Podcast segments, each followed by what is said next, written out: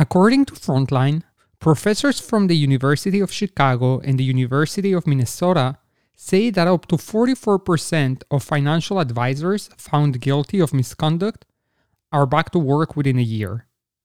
I'm Liel Levy, co founder of Nanato Media, and this is In Camera Podcast, where we have already bookmarked brokercheck.com.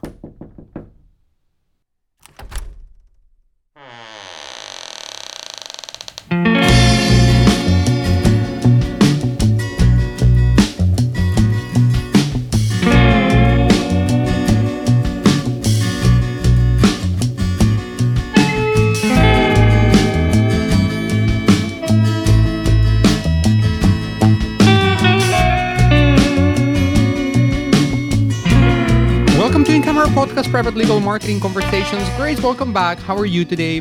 How are you? I'm good, Liel. I'm doing great. Thank you so much for asking, Grace. And so today, Grace, we're back here for a very interesting conversation, a very unique one, a topic that we haven't really talked a lot here in the podcast before. So I'm really excited about it. And without further ado, I'll let you go ahead and do your amazing intro. Fantastic. So we do have a very cool guest today, and uh, like Liel said, it's very unusual topic. So I'm just going to go right into it. Today we are joined by attorney David Meyer for a conversation on investment fraud.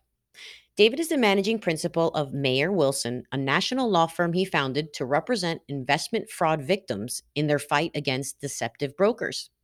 Meyer Wilson is one of the nation's leading investment fraud firms, recovering millions of dollars for clients throughout the last 20 years.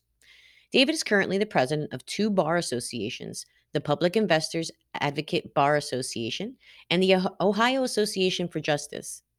Most recently, David published the best selling book, The Investor Protector, where he shares how he has helped his clients regain their savings and peace of mind, and what you can do to protect yourself.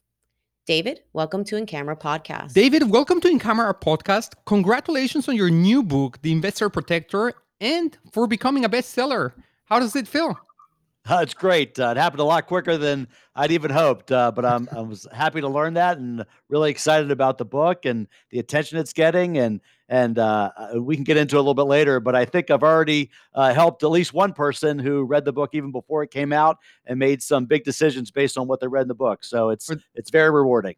Wow, that's amazing. That's really, really amazing. Fast impact book. So let's start with where is this podcast finding you? Uh, well, actually, right now I'm in Columbus, Ohio. Uh, we have several offices around the country. We represent investors nationwide, but right now I'm sitting in our offices in Columbus, Ohio. Awesome. Well, thank you very much for joining us, David. And you've just shared with us you have offices all over the nation. Tell us a little bit more. Let's start from backtrack here a little bit, and let's let's hear a little bit about your journey in the in, in the in the legal world. Where did it started? How did you got to where you are right now? Sure, I have what I think is probably a non-traditional uh, track into the practice of law. Although my father uh, is a uh, uh, plaintiff's trial lawyer. Uh, he actually just retired uh, about uh, last year, and he's 89 years old. So he was a plaintiff's trial lawyer for 65 years in the state of West Virginia, which is where I grew up. But I never really thought as a little kid that I'd be a, a lawyer, although I did often accompany my dad to the office and to see trials as I was growing up, to see the good work he did on behalf of people that really needed the help. but in, in college, I was a whitewater rafting guide.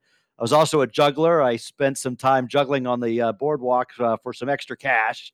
Uh, so uh, eventually, I ended up going to law school after college, and I got a master's in tax. I thought I was going to be a tax lawyer, which is uh, not as uh, it's it's it's not very fun, and it it, it uh, probably doesn't sound very fun. Uh, so fair, I was only it's not I was, fair for tax lawyers. The yeah, I, know, I was I having a, a, conversation with a um, legal PR firm, right? And we were talking about our own little project that we have here for for for which they're helping us, and they say, "Oh, this is amazing! This is so exciting." Most of the times, we're trying to make uh, tax lawyers seem exciting. So well, they're, you, it's, they're, it's, they're, getting beaten very, up. These uh, tax lawyers. it is a very complex area, and I applaud all the tax lawyers that do great work because uh, it's a very sophisticated area of the law.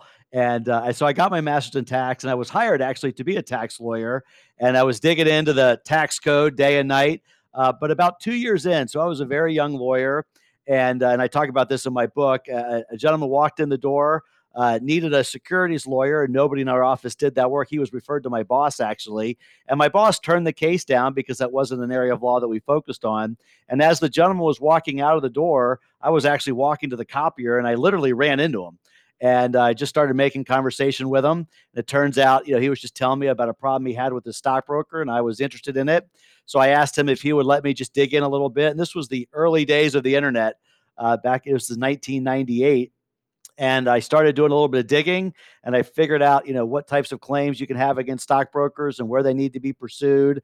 And then I met with him and he said, "Look, you know, David, I'd really like you to help me. I know you're young, but I've got faith in you and you know, I'm not the only one this is this has happened to, so I'd like you to come meet uh, some other folks." So I, I drove my uh, my uh, very old car up to meet him about an hour from my office and uh, i walk in a room and there's about 150 people there and they had all suffered the same type of, of losses as a result of the single act of a stockbroker that that happened it ended up impacting about 250 people.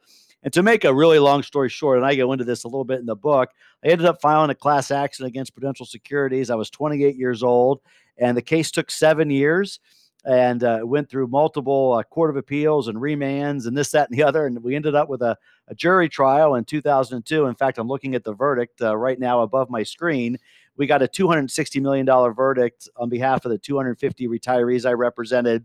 Uh, the verdict was against Prudential Securities. It was, at the time, and remains the largest jury verdict in the state of Ohio.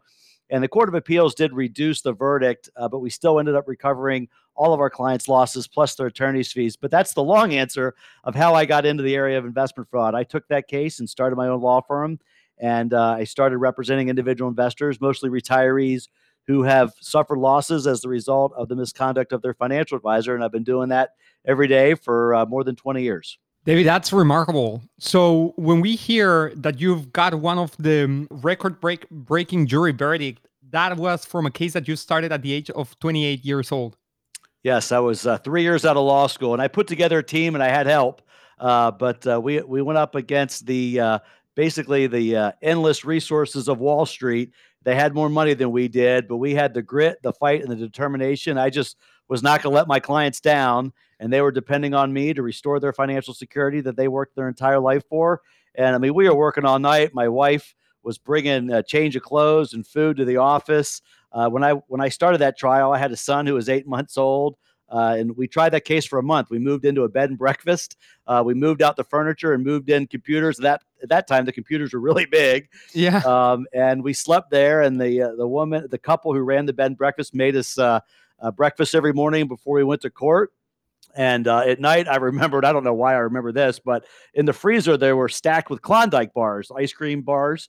Uh, and we'd stayed up all night. And I just have this memory of you know, three in the morning, going over the next day's testimony or evidence and uh, eat, eating ice cream bars. So uh, to this day, Klondike bars remain one of my favorites.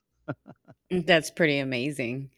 Uh, so the, the this case basically, this is part of your book, and it also sounds like it, it really shaped the future of your investment you know the way you basically do business would you mind telling us just a, I know you, you explained a lot about that particular case but could you tell us just a little bit more about the process because I, I know a lot of lawyers they they're looking for niche right? And they're looking for specifics in practice areas that call to them, for lack of a better word. And it sounds like this was almost a calling to you. It, it, it, kind of fell in your lap. And so, could you tell me just a little bit more about the whole case and and the experience that you went through doing that? I mean, Klondike bars. these are the stories that our people want to hear. So, but, if you don't mind, just giving a little more. Do you mean about how I how I identified the practice area, or more about that that specific case? A little bit of both, if you don't mind, actually, because they, Yeah. they're both super interesting. Right. So at that point, I had been out of law school for a couple years, and I did have the benefit of a father who was a plaintiff's personal injury lawyer. And even then, and this was you know 25 years ago, uh, plaintiff's practice of law was suffering a just there's a, a lot of pushback, tort reform, uh, more conservative courts, and my father uh, was was just worried for his own practice and, and and for plaintiffs and injured people that the practice of law from a plaintiff personal injury standpoint was going to get more challenging and more difficult and, and tougher with tort reform and and a lot of that has ended up to be true. Yeah, um, so he wasn't visionary. Right. So he wasn't necessarily pushing me to be a plaintiff's lawyer, but I knew I want first I wanted to be I wanted to have my own business. I wanted to be an entrepreneur. I wanted to be a contingency fee lawyer, uh, but I didn't I didn't necessarily want to be an injury lawyer.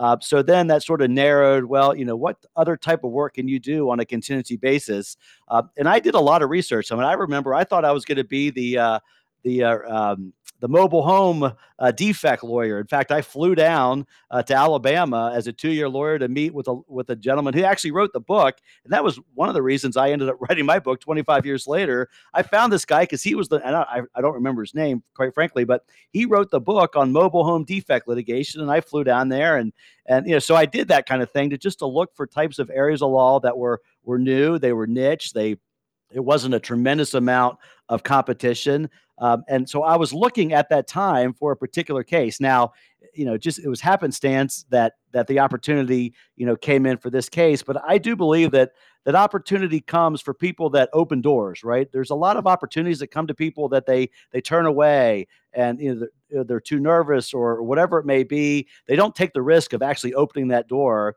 And I was just fortunate that opportunity came, and I was looking for opportunity, and I had the support of my bosses that let me do it.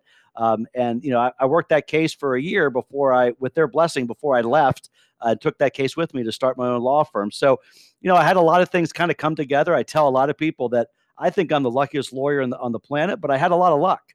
Um, that case came to the door, and I and I and I did have the the wherewithal to to to, to really grab onto that case and and fight hard for those folks and and and take a lot of risk. I mean, that case took seven years, so we worked for seven years. We obviously didn't make any money until the case was over. So, uh, you know, there's just a there's a lot of things that went into it, but certainly the idea was to find a, a niche that I thought was underserved.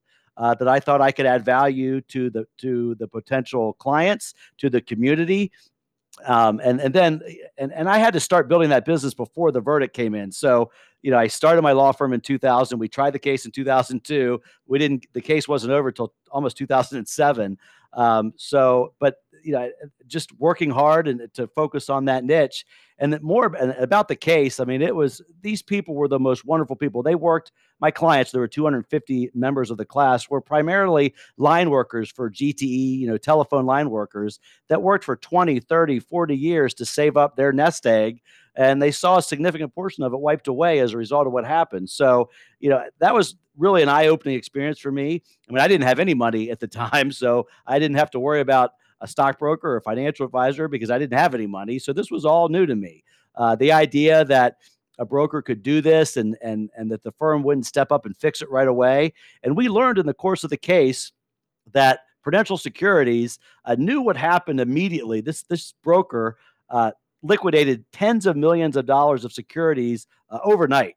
Uh, now, he didn't steal the money, he liquidated it into cash, and he actually had what he believed were good intentions. He thought the world was going to end. He literally thought, Chicken Little, the world is going to end tomorrow. So I need to protect all my clients and sell off all their stock portfolio, which he wasn't allowed to do. The, the accounts required prior authorization before th- this gentleman, as most accounts do now, uh, required prior authorization before he could buy or sell anything. But he did it without authority. He went went to cash for everybody. Now, look, if the market would have gone south and if and if the world would have ended, he would have been the hero. But what actually happened following those unauthorized trades, and again, tens of millions of dollars. He did it from a little office in Marion, Ohio. It was him and like two assistants. And this was before computers. I mean, they're filling out sell orders for tens of millions of dollars of portfolios. Um, it happened on, let's say, call that day one. Well, the next day, literally the next day, the stock market started going straight up.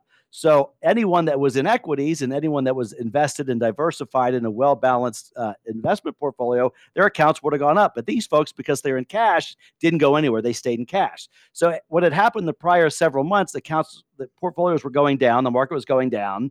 He liquidates what turned out to be the bottom. The stock market goes straight up. And here's the craziest part about the case. Not only did he commit all these unauthorized trades and, and, and somehow they, he wasn't stopped before he even did it, that Prudential headquarters in New York City found out about that the next day. And they did a calculation. And we, we found this calculation uh, during the course of the case.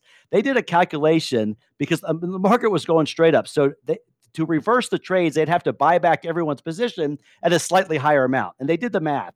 And it was something like two or three million dollars. So they could have rebought everybody's position that was improperly sold.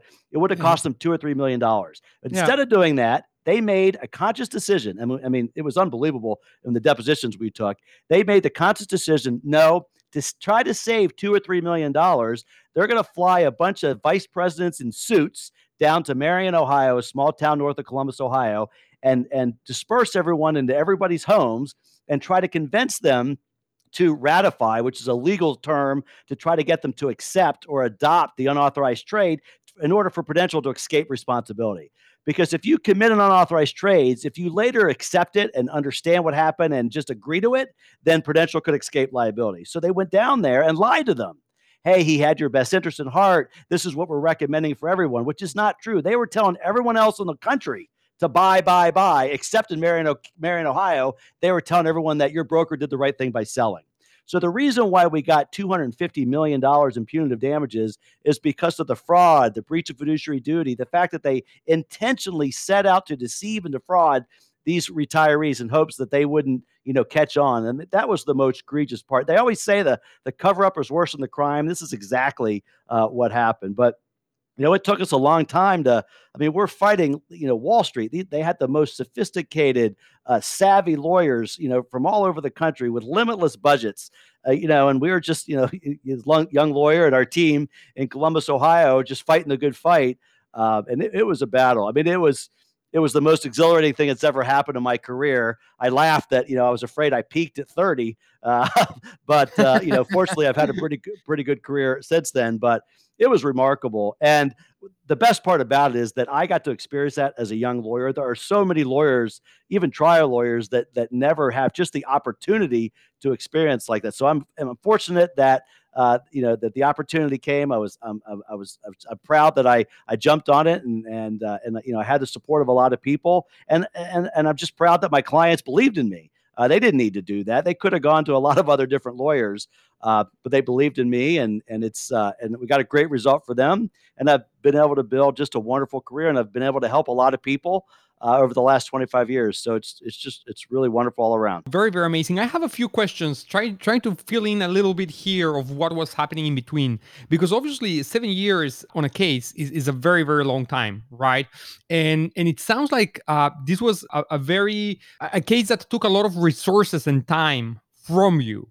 So how how were you able to sustain operations to keep the lights on, right? When you're working on contingency on a case that it's taking years to to pay back. So I brought know, it. I brought in two other lawyers that had experience in this type of, of area of the law, and they, these two gentlemen really became mentors of mine.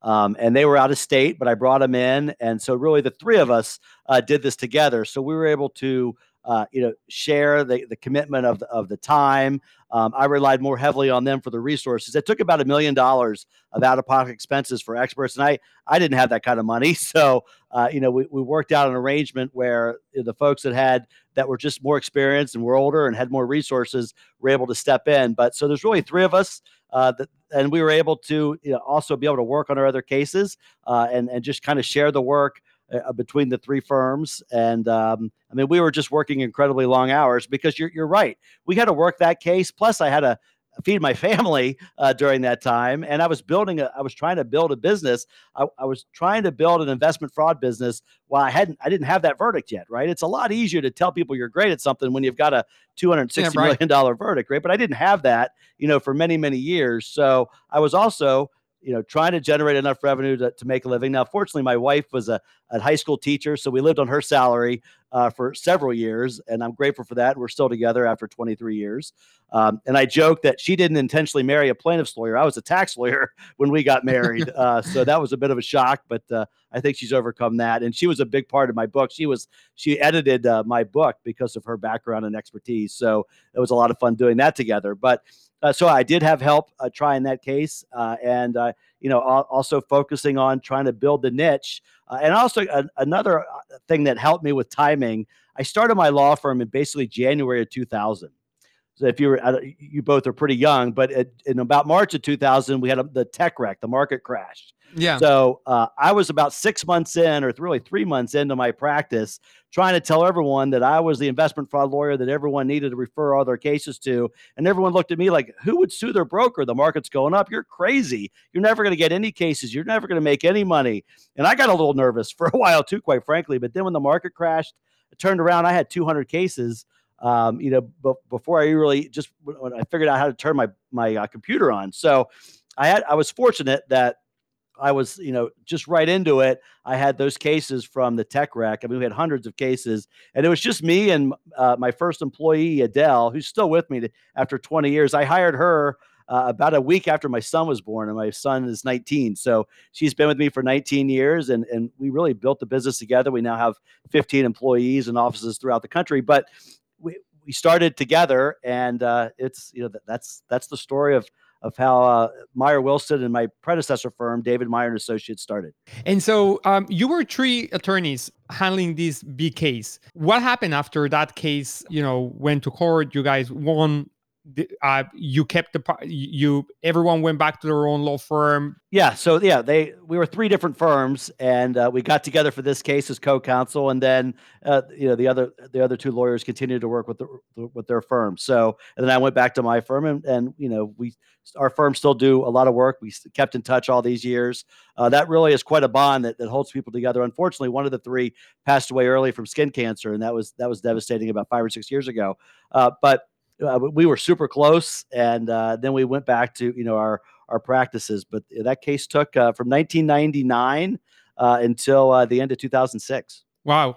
And following up also now, so now we're after, you know, you got this big, massive, record breaking jury verdict. What happened to your law firm right after that? Where, like, it sounds like you were already busy because you, you didn't really have to wait for the jury breaking verdict to explode. It sounds like already on the early 2000s, you were already getting a lot of traction, primarily because of what was happening in the market. Yeah. So I, I really started building, and I'm sure I got this advice from somebody because I wouldn't have thought of this myself. So when I started the law firm, I obviously had the big case, but I needed to generate you know some and this was sort of the internet was very early uh, there weren't i mean websites and there was no pay per click or google or any of that. So i really built my law firm through direct mail to who i call trusted advisors. So lawyers accountants the good financial advisors. I mean 95% of the financial advisors out there are honest folks who do good work and they actually want to see the industry cleaned up. So um, you know i i, I would uh, I, I remember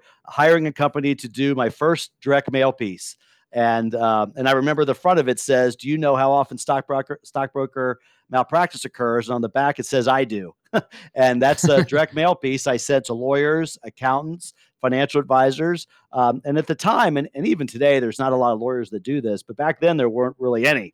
Um, so uh, and I and I just and I drove around. This was obviously before online continuing education. So I did seminars, I mean luncheons. I drove all over all over the Midwest, and anyone that would listen to me talk, you know, during their continuing education, I had PowerPoints and presentations.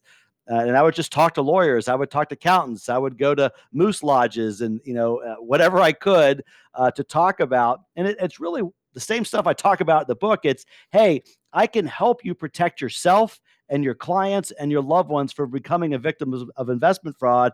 And I can also help you help your clients who unfortunately will may have become victims of investment fraud by steering them in the right direction. So I can be a value add. So if you're an estate planning lawyer or a tax lawyer uh, or a divorce lawyer, you've got a client who has a problem. If you know me or a lawyer like me to refer them to, then you're a great you add value uh, to your clients. And then if you're a lawyer that refers the case to me, so long as it's ethical, then there can be some co-counsel sharing of fees too. So there's an opportunity that way also. So it's it's really a way to and, and and the book you know highlights this too is it's it's really easy to take some basic steps to help prevent yourself or your loved ones or your clients from ever becoming a victim of investment fraud and and i was doing this you know 20 25 years ago and you know I, that is i hope an interesting topic uh, and that got people interested say look i want to i want to protect myself I want to protect my loved ones, my my elderly parents. You know, what can I do so I never have to see a lawyer like you?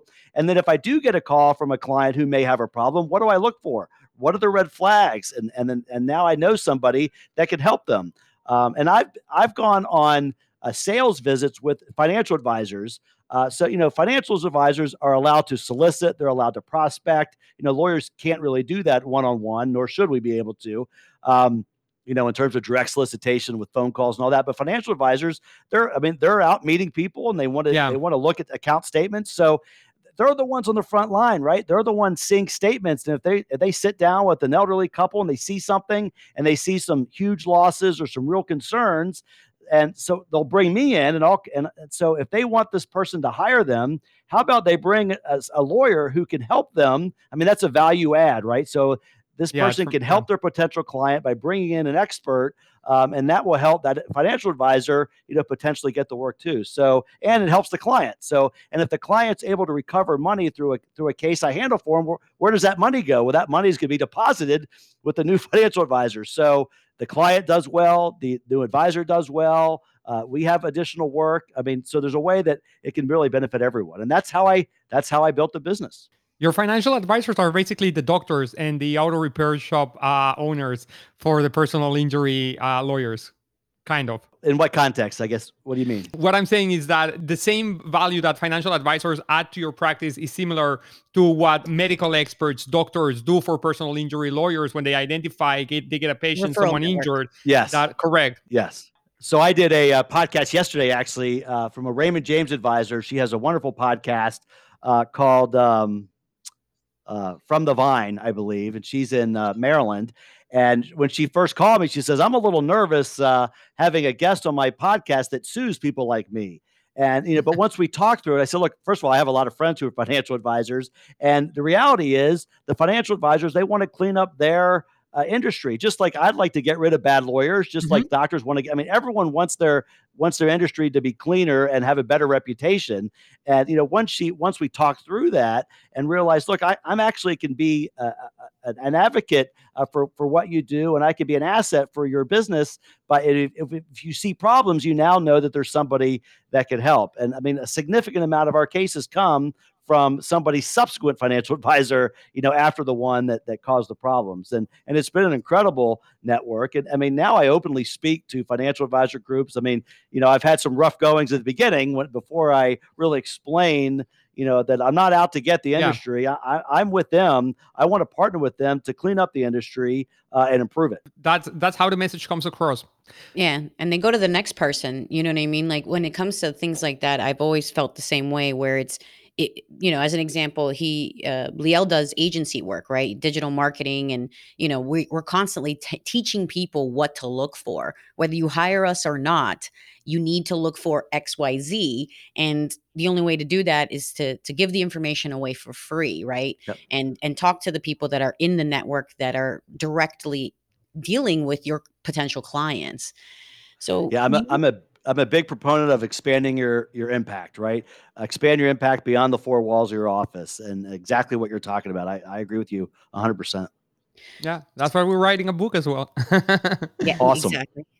Um, yep. So I I know that, and, and I kind of know that this is a no, but how do you feel about the you know the, the, the awareness by consumers of financial fraud i mean people are aware of the fraud right? We all kind of know especially after that GameStop thing happened and all of that that went down with with GameStop and Reddit and et cetera et cetera. Do you feel like the consumer him or herself actually understands who they can go to what fraud is and and how to identify who's if that they're being you know? so so it's a great it's a it's a great question and most people I mean, the vast majority of people uh, hear stories like this on, you know, a television show or the news and say, "Well, that's really unfortunate for those people, but that would never happen to me." I mean, I hear it all the time. People think, and they're, they're just wrong, quite frankly. They think I'm too smart, I'm too educated, I'm too savvy. Um, there's no way that's going to happen to me. That only happens to 95 year old blind widows, you know, who you know have lost their you know cognitive lost their cognitive function. And while there are there are all, unfortunately you know widows who fall victim to investment fraud, most of my clients are educated, uh, sophisticated. I mean, I've represented athletes, physicians, CEOs, lawyers. Uh, so people people need to accept the fact that they're not uh, going to be exempted from being victims of investment fraud. They need to realize it can happen to anyone. There are steps you can take. There are pretty simple steps that will reduce your chances. But in the, the, the first rule should just be accept, be willing to accept the fact that it could happen to you. Um, and just don't discount it that that's going to be that's really unfortunate for other people but i'm too smart or i'm too savvy or my broker's honest i don't have one of the bad ones right that's what people think uh, i know there's bad people out there but my broker uh, you know, wouldn't do that. That's like saying, and in fact, I had this discussion this morning when uh, I've got teenage uh, children and I was with some friends having coffee and we talked about, you know, something happened to another teenager. Uh, and we all say, you know, the, the uh, you think that's not going to happen to my kid. Well, it ha- it does happen. You know, it, it everybody it happens to a kid who's somebody's kid, right? So when a, you're a victim of investment fraud, you know that is somebody's family member, that is somebody's brother, sister, father, son. Um, so it, it, does happen. It can happen to anybody. Um, and, and, it's the, the problem is if you think that it's not going to happen to you, your you know your protection goes down, and then then you're more susceptible to it. So, and I tell you, the, these these schemers, uh, the ones that are, are the most dishonest, are unbelievable salespeople. They're charming, they're good looking, they're dressed well, they they appear to drive nice cars, they seem like they've got it all. I mean, the Bernie Madoff situation where they're, you know, they, they seem so successful that they they tell you no ten times because they want to seem so exclusive. I mean, this is very sophisticated, um, and there's a lot that uh, these schemers can do to trick you to let your guard down, and that's that's often the biggest problem. David, what you're talking about here, I think we there may ha- there may be a little bit more of awareness about that nowadays right? So while you're very right that many of us live in denial thinking like it's not going to happen us we are aware that uh, fraudsters can present in ways that you would not think that they're actually unlegitimate. I have two questions for you. The first one is how much confidence should one as an investor have in knowing that whomever they're working as their financial advisor is backed by say you Charles Schwab or Fidelity or one of the bigger names, right? Does that mean anything? Is that a guarantee? Because what I'm hearing here is that you've just you tried a case from an agent based somewhere in the Midwest, but they, he was part of a of a bigger institution, one of the right, biggest firms. So that's a common misconception. Just so you, just so we're clear, all the cases I handle are against big firms that have the money to pay a judgment, right? So we probably get 20 or 30 calls a week. Half those are from folks who just who give money to someone who's unlicensed, you know, a Ponzi scheme where the where the person who's who took the money is not affiliated with any company. I can't do anything in those cases because there's no entity, there's no financial institution, there's no brokerage firm that would actually there to pay a judgment. So we're talking about situations where there is an advisor, right? They do have a license. They were affiliated with the firm, and it's still a huge problem, right? So make sure that we understand that there's there's all kinds of fraud.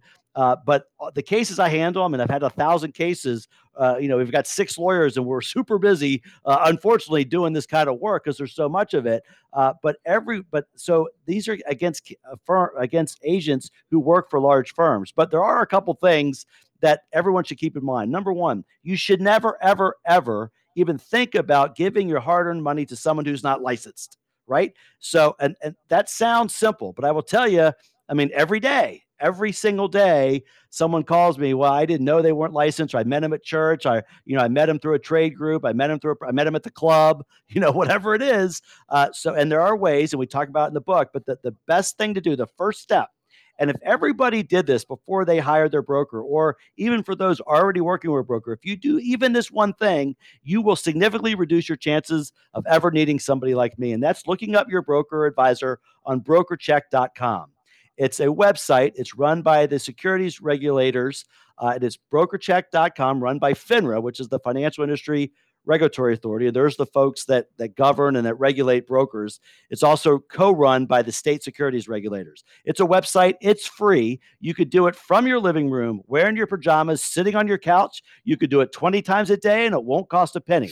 Now, it's not 100% accurate, and I'll tell you that in a minute. But you go there, and you, it's super user friendly. You type in the name of the broker, the brokerage firm, and the city, and your broker, if they're licensed, will come up and you know you got to work on the spelling a little bit and sometimes you got to narrow down the search but it's very user friendly And if the person that you're thinking about investing with is not on there, there's absolutely uh, no reason. I mean, 100% do not ever invest your money with them. And that's the first step.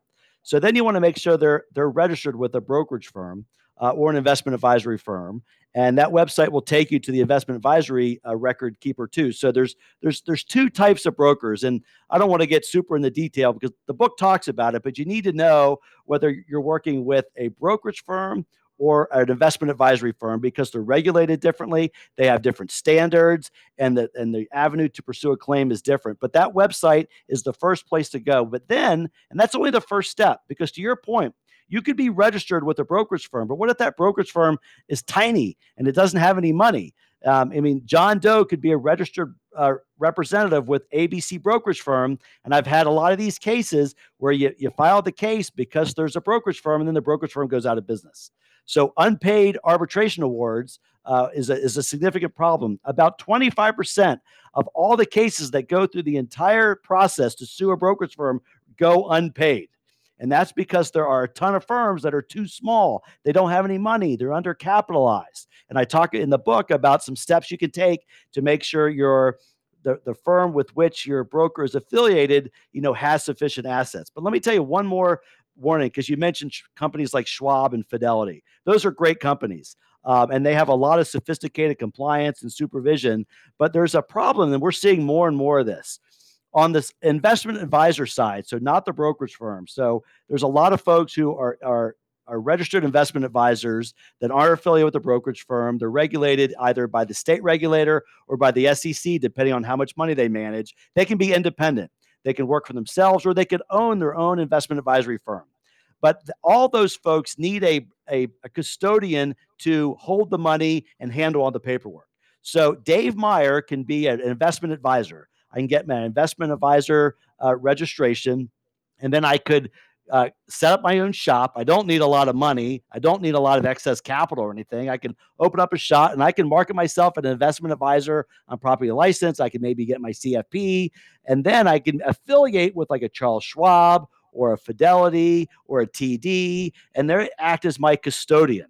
Uh, so then when when I bring in clients, I have the clients write checks to Charles Schwab or whoever it is, and then these people will get my cust- my clients will get statements from Charles Schwab or Fidelity. And I, am not picking on them. I'm just, those are firms that everybody knows. But so the statements that come in the mail, and this is what can be really, really problematic for folks because it, it can be misleading. They'll see Charles Schwab, the statements they recognize, you know, from all the advertising they've seen over the last 50 years. They see Charles Schwab, and it says, Your investment advisor is David Meyer. A lot of people believe, and appropriately so, often oftentimes, that Charles Schwab is standing behind that person in all situations because they see Schwab. I get calls all the time. Hi, you know, I'm working with uh, Dave Meyer with Charles Schwab. Well, Dave Meyer, in that instance, in our example, works for himself at a small, tiny firm that doesn't have any money and has no insurance. So there, there is very limited liability in most cases when you have a custodial agreement with the investment advisor and Schwab. And the book talks a lot about this. So people need to understand that they need to focus on the size and the credibility and the assets of the actual employee, the firm where the where the investment advisor or the broker works.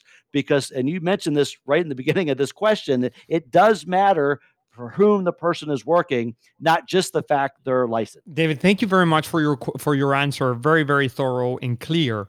So I'm now going to shift and look at more recent times where we're seeing a new trend of what could potentially also be fraudulent financial advisory, right? We earlier this year, Grace mentioned it a, uh, a, few minutes ago, GameStop, right? The emergence of these platforms like Robinhood and such, which are looking at kind of like cutting the middleman, cutting the investor advisors, and giving access through almost kind of like gamified platforms to potential younger investors to come there and make moves on the market and hope to make money out of that. And what's been um, highly criticized is the lack of trans- transparency that exists here in the way that transactions are actually uh, happening and the potential that they actually have. And I'm what I want to kind of get your opinion on is where is this going from here? Are we seeing a new type of fraud activity where where potentially these uh, new software entities maybe can be held accountable? Right? We see conversations about this on Congress happening as well. So. So where I'm, are we? Yep, I'm very familiar with this. I filed the first nationwide class action against Robinhood in March of 2000 when they had the they were basically shut down for a few days at, at the beginning of the mm-hmm. pandemic, um, and I'm very involved in that case. And but let me back up. There, this is a huge problem. And now, luckily, uh, the SEC has a, has a new chairman, Gensler, and and the new administration. They are focused, in my opinion, the new SEC uh, with this new administration is focused on the gamification of of stocks and the fact that these companies and and Robinhood is just one of them. It's there's there's more and more. Yeah. In my opinion, they're basically social media companies, right? They they want to be the Twitter, the Instagram, the Snapchat of stocks. But the problem is they want they're a tech company uh, but they forget that they have the same rules and same obligations of every other brokerage firms. I mean, I've had cases and and they say, you know, we're not Merrill Lynch. Well, you have the same obligations, the same regulatory requirements as as every other brokerage firm. And I I believe, and I believe it's as a result of our class action that they, the Robinhood and others like them, have invested heavily on infrastructure uh, and compliance because of because of what happened. They just were not set up for the volume and and and really the infrastructure to be able to handle that. I do have a concern, and it, this really blew up with the pandemic because and and I have a 19 year old son, and he was right in the middle of all this GameStop stuff. I said. Do you realize what I do for a living? You want to buy this crap? And here I am. Literally, I sue brokers for a living, and you want to get into this stuff. This is nonsense. Um, but so these these kids that you know used to they gamble a, dollar, ten dollars, a hundred dollars on on uh, on sports, but there were no sports, right? Nobody had any sports yeah. to gamble on for a year, uh, and then so everyone turns to Robinhood, and and and the you know the average account at Robinhood. I mean, I think it's public. It's it's very very small uh, because they're just focused on these teenagers. You know, free trading and all the all the social media tactics used when and what these kids are used to. They're getting slammed now with it with with these investments, and now this investment opportunity. But you know, you can't lose a lot of money on Snapchat. I don't think or Instagram, right? I mean, uh, so you just look at pictures and you know these kids stare at the phone all the time, but you're not going to lose a lot of money doing that. You might buy a silly gimmick on Facebook, or maybe I've done that once or twice, but but you're not going to lose you're not going to lose your life savings. Um, so it's it is a real problem uh, because it they're is. marketing toward these young kids. Uh, and these kids, in my opinion, don't, for the most part, don't have the the appreciation. We've all heard this tragic story of this of this young kid who killed himself because yeah, you know he, he he thought that uh, he was you know underwater on margin. It turns out that it was just a wrong uh, uh, number that that was given on his statement. I mean, it's unbelievably tragic. So. Right. There, there, there is a lot of regulatory uh, uh, focus on this. I'm about to moderate in about an hour a uh, town hall with FINRA, which is the securities regulators. Uh, and one of the issues we're going to talk about is the gamification of stocks. And I think the regulators are stepping up enforcement, and I think the brokerage firms are responding. Uh, it just it took a while, and there's still a long way to go. But you know this this uh, commission free trading uh, it's really problematic because it, I mean I'm thanks for lowering the bar, uh, and I'm glad you're opening up this opportunity. But there are the opportunity is it could be financially devastating for folks. I mean, to people can go online and and sign whatever paperwork and and put all their life savings and lose it. And even if it's a thousand dollars or two thousand dollars, I mean, it could be your college tuition, your student loan money, uh, your summer job money, uh, your rent money. I mean, that's happening. And and yeah. when no when if you lose five thousand dollars, there's nothing a, like a, a, lawyer like me can't do anything, right? Because it costs more than the you know that to to go through the process. A filing fee is a thousand dollars, right? So you know, a lawyer like me can't really help in most of those situations. So that's a process that needs an issue that needs to be fixed uh, in Capitol Hill and through the regulators. And I truly believe, and I'm I mean I'm an investor advocate. It's what I do, and I truly believe the SEC and FINRA and the state regulators are focused on this. And there's a lot of work to get done. Uh, but I, I caution folks who have teenagers, they need to talk to them, they need to stay on it. Uh, because that these Robinhood and these commission-free tradings that are just getting uh, bombarded with with social media and everything, it's it, it is a real problem and it's causing real harm to our young kids. I think uh, we also that wave just you know become kind of like a tsunami like last year. And as you said, it, it has created some some really meaningful damage, particularly in, in really, really uh, young individuals. Uh, I believe there was also a case of a, a kid who uh, took all of their parents' uh, retirement savings and invested them on GameStop. And just things that uh, should should not be happening right? Should should be controlled there should be some some level of uh, regulation. And so w- we're seeing it in in in games uh, in financial institutions um, it should be across the board even in in media companies like facebook instagram and such right? Even though you're saying that you probably cannot really go and lose there your your life savings there's still a lot of harm happening unintended maybe harm happening in those platforms. So regulation with moderation i think it's actually a, a good thing not necessarily a bad one. I agree David, as we are approaching the end of this conversation, what are three actionable takeaways that anyone listening to this podcast, whether they're attorneys or whether they're investors themselves, can do to better protect themselves or their clients? So, the first, which we've touched on, is take five minutes and look up your financial advisor before you invest with them. Uh, and if you're if you have elderly parents, aunts, uncles, sisters, brothers, uh, you know, go there, sit down with them, and uh, actually look up your broker. And if your broker has more than one or two complaints, then I think you should find somebody else. And if they have one complaint, then you know go talk to them about it and and unless they are open and honest and forthright and explain whatever the situation was but 90% of advisors have less than two complaints so uh, and now these brokers can go go in that system through a process and get these some of these cases erased so it's not i mentioned earlier it's not 100% accurate but it's it's the only profession i'm aware of that allows you to dig in online for free about any prior customer complaints, their testing, whether they filed bankruptcy. So it's a great asset. Uh, and and I tell you, if uh, half the cases I had would either be much less devastating or not even happened at all if folks would have gone on the front end and looked up their brokers. So do that. And then also, if you have elderly parents, sign on as an additional uh, uh, not- notifier on the account, so you'll get copies of the statements. Now you won't have trade authority. You know, you're, you're you don't have to have power of attorney on the accounts, but you have if like so. My mom is is 80 years old. I get a copy of her statements in the email.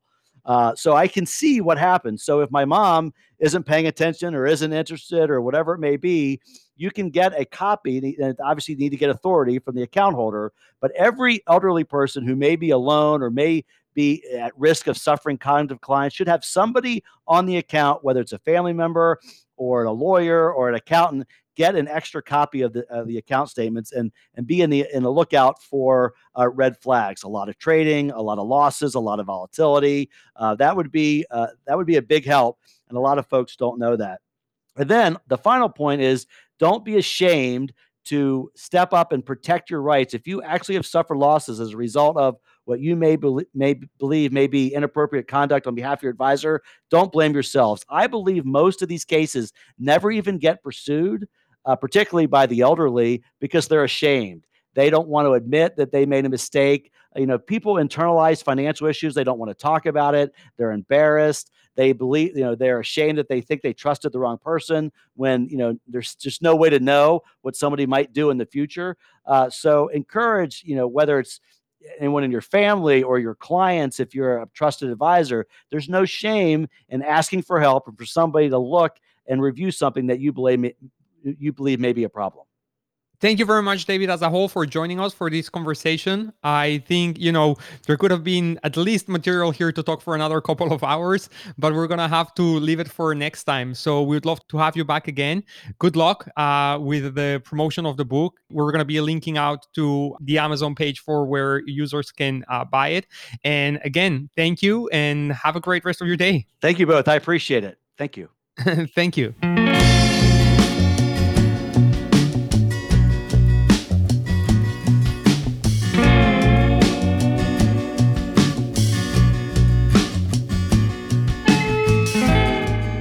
Grace, what a great conversation with David, right? That was amazing. I mean, it, it was, was, very, yeah, it, it was very rich. Sorry, no, I think you, I think both of us want to say so much that we are just kind of like holding ourselves. Grace, I honestly like as someone who has retirement savings and has been lucky enough to put some money aside to invest in the market and stuff. You know, these are things that you you don't necessarily think, as David was saying, that it can happen to you, right? And so I think to come up with takeaways here, it's going to be fairly easy because we already got some very good ones. Uh, that there is no way we cannot just go ahead and mentioning them again, right? So, Grace, why don't you go ahead and say the first one, which I think you know telepathically we're going to both agree on it. So that is go to brokercheck.com. That's right. That's right. I mean, and bookmark that page. exactly. I mean, it's free, it's user friendly, and it makes sense to just do it. These are things that you do anyway when you look at when you go eat. Who do you what do you look at? Reviews. Totally. So, same thing. Just go look and see that this person has a license. I mean, you're not going to hire an attorney without a license. Don't hire a financial advisor without a license. Yeah, great analogy, Grace, right? You know, us users spend an average of 14 times reading reviews on what are the best chewing toys for our pets, we can definitely spend 13 minutes of time or even less finding out who's going to deal with our lifetime investment uh, savings. So definitely takeaway number one, two, and three together. well put. Yes. All right, great. So takeaway number two, what what should it be? Um, I, I really liked what he said about um, being on your parents, especially if they're elderly or you know somebody that you care about, and being a notifier. Um, obviously, you're not going to have access to to change anything for them, but just being aware of statements and and and making sure that there's no red flags popping up. I really like that as a second takeaway, um, particularly because you know for me and and I'm you potentially as well in the Latin community, we really kind of help and oversee things when our parents are involved in things, um, just to make sure that everything is is being done the right way. Um, and so I, I really like that second um, item as a t- as a second takeaway for me and for the listeners, and that's you know just you know be aware of what's going on um, with your parents, um, especially if they're elderly, and um, help them keep an eye uh, by being one of the ones added as a notified uh, person for the statements. hundred percent, Grace. Uh, buy the go- buy the book and give it to people that you care about, right? I mean, sometimes that's the best you can do is offer the resources and let them be the ones who discover the potential threats and opportunities that they may have not been acknowledging. So, um, yeah, I agree. There's different ways that you can step in and help. Not everyone wants to have someone come and tell them do this, do that, but sometimes you just make the resources available from them and you see them actually find uh, solutions to problems that probably they didn't know existed. So, very good one, Grace. Which would be our last one? So for me, it's um, it kind of plays into a lot of our our takeaways in all of our podcasts and that's you know don't be ashamed in a way to reach out find information and stand up for yourself. Um, i know it's different in all of our different topics because we talk about different things but reaching out and and and making yourself aware but also not not feeling like it's your fault if something happened to you. I think that's that's an important takeaway. I want people to to feel uh, empowered by the information and like you said Liel buy the book you know and if you see something that's happened in there um don't be ashamed to to say something, you know, to, to reach out to someone like, you know, um, Meyer's law firm. Don't be ashamed to to go onto brokercheck.com and and fire your financial advisor if they have more than a few complaints, like he said. So that's what I mean by don't be ashamed. And um, taking from his third takeaway, stand up for your rights and and make yourself aware. Um, that's the only way to, to to be able to protect yourself and mitigate risk. Yeah, it was a very uh, good takeaway there. And as as you said, there's really no shame in asking for help. I know it's easier said than done. Uh, different scenarios, different people uh, take that a different way.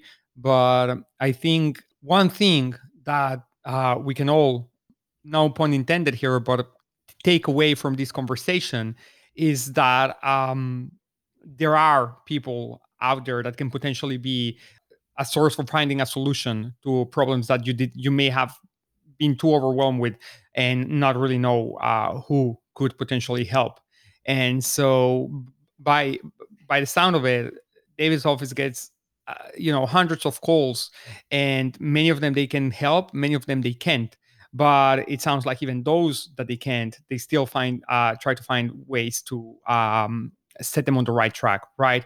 And right. so I, I think that's kind of like the the third takeaway is like pick up the phone, ask, and you're probably gonna find a direction of where to go by by asking people for help.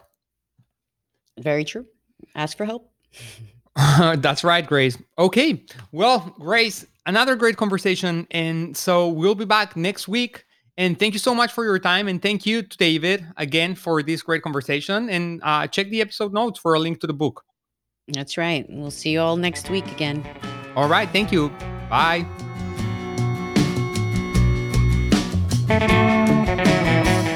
If you like our show, make sure you subscribe, tell your coworkers, leave us a review, and send us your questions at ask at incamerapodcast.com.